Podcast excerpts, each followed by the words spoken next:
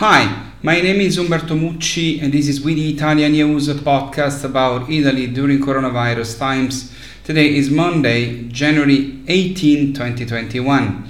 The data updated last night said that in Italy we have vaccinated 1,154,000 people, 1.91% of the population. The ranking of the regions by percentage of vaccinations made compared to the doses delivered said that in the first three places from the top are Campania, Veneto, and Marche. In the last three places from the bottom are Calabria, Basilicata, and Liguria.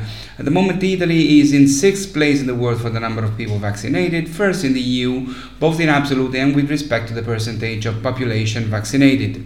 As every Monday, just a few numbers about the situation of the contagion in Italy. Over the past seven days, we averaged uh, 14,970 new positives per day, or minus 2,322 cases per day compared with the previous seven days. Um, a percentage change of minus 13.4%. In the same period, the average change in the number of patients admitted to the COVID wards was minus 96 patients per day, with a percentage change of minus 2.9%. With regard to the intensive care units, instead, in the last seven days, the average change in the admission exit balances was minus 16 patients per day, or minus 0.43% in percentage. All these minus are good news. On average, we had 489 deaths per day in Italy in the last seven days, the exact same, same number as in the previous seven days. As announced, this week Pfizer vaccine deliveries in Italy will have 165 fewer doses, and Pfizer is also the one who is deciding in which regions to cut the doses. Only five regions are not touched by the cuts, and they are Marche, Abruzzo, Basilicata, Umbria, and Valle d'Aosta. Instead, Lombardy, Veneto, Emilia-Romagna, Lazio, Puglia, and Friuli Venezia Giulia will be the most penalized. Compared to the postponement of 15 days announced, now Pfizer promises a slowdown of only one week ensuring the recovery of delivery for January 25th with an increase in pace from mid February. So, this week of the 562,000 weekly doses planned for Italy, 30% less supply will arrive.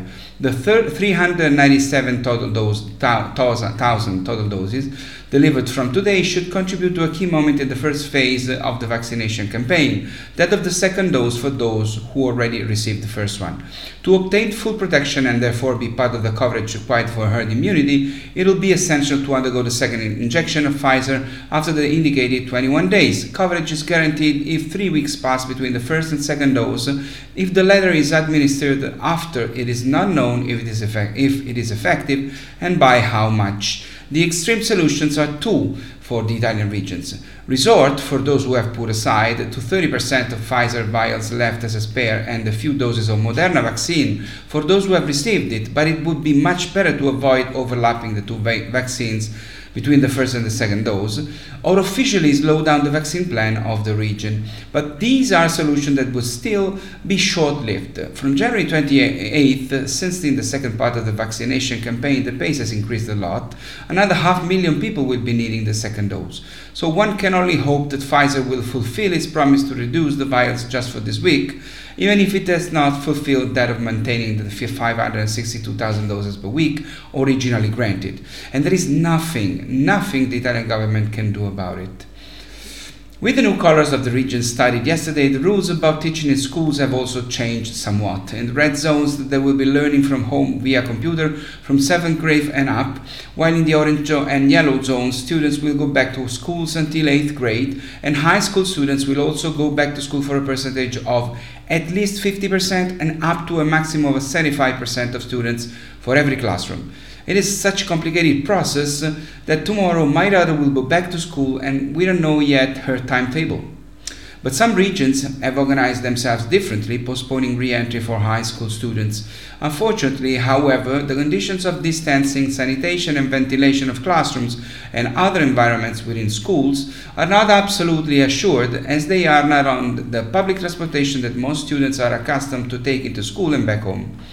Hawking our children coming back from school will become again a very dangerous activity once again, and 30, 314 days have passed since the beginning of the first lockdown in Italy. In all this time, 314 days, local and national institutions have not been able to grant in school and on public transport the safety they impose on restaurants and stores that want to stay open. And this is my opinion, in my opinion, is unacceptable. It is worth remembering that since the beginning of the lockdown in Italy, there is not a single local or national administrator, mayor, commissioner, minister, or president that has resigned for making a mistake. Judging from the situation, there are, there are probably very few who should still be in their place. And talking about this kind of topics, uh, many of you keep asking me if Italy still has a government. Yes, we do. As I have said in the past, I try to avoid talking about politics, but I understand that the government crisis is an important fact and that it is difficult to understand Italian politics from across the ocean.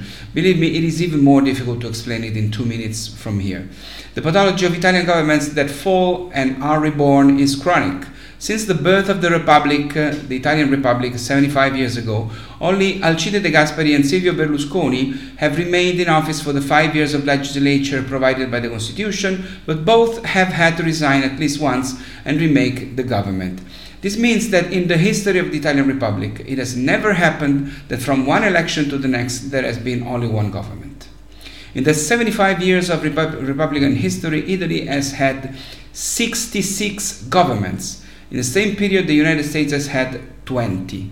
In the same 75 years, we had 29 prime ministers. In the same period, the United States has had 13 presidents. The crisis that is the time that elapses between the resignation, resignation of an Italian government and the swearing in of the new one occupy a total of uh, 1510 days in Italy or more than four, four years. This means that Italy in the last 75 years spent more than four years without a government in the fullness of its functions. Imagine an entire single term of one of your presidents. And if you'll allow me a joke, but I'm talking about Italy, those are probably the times when the least amount, of damage has been done. Once again, I'm of course, I'm talking about Italy. In the last video, I explained to you that one of the four parties that supported the government majority has decided to stop supporting it. You have to understand that the Italian system is not like the American system. Italy is a parliamentary republic, while America is a presidential republic. If the government does not have a majority in the parliament, the problem is here much more serious than in America. Until now, when this has happened, the Italian government has always resigned. Today, the Italian government is looking for new votes in the House, where the deputies of the fourth party that has left the coalition are not numerically indispensable. The fundamental step will be tomorrow in the Senate, the other part of our parliament, while instead where instead, without the senators of that party, the government has not the majority. In order to avoid this, the government has been trying for days to convince other senators, and perhaps it will be possible to obtain a number that can replace those of the party that has removed its support. Uh, perhaps it will be not necessary, at least tomorrow. If the party that has left the majority will abstain, as it says, without voting against the government, tomorrow it may not be necessary to find so many senators willing to vote in their place. The problem is that if this happens, every time the government will have to vote a law in parliament, it will have to beg some senators to vote in favor or to abstain. In short, apart from a few deluded people, no one thinks it is possible to govern a country in this way, especially in a delicate phase like this with a pandemic, the recovery plan to be approved, and funds to be managed. So don't ask me what will happen because I can't make any predictions. Of course, in my heart, I'd hope for a stable, credible, competent government that has the good of Italy at heart and knows what to do to revive my country after this terrible pandemic.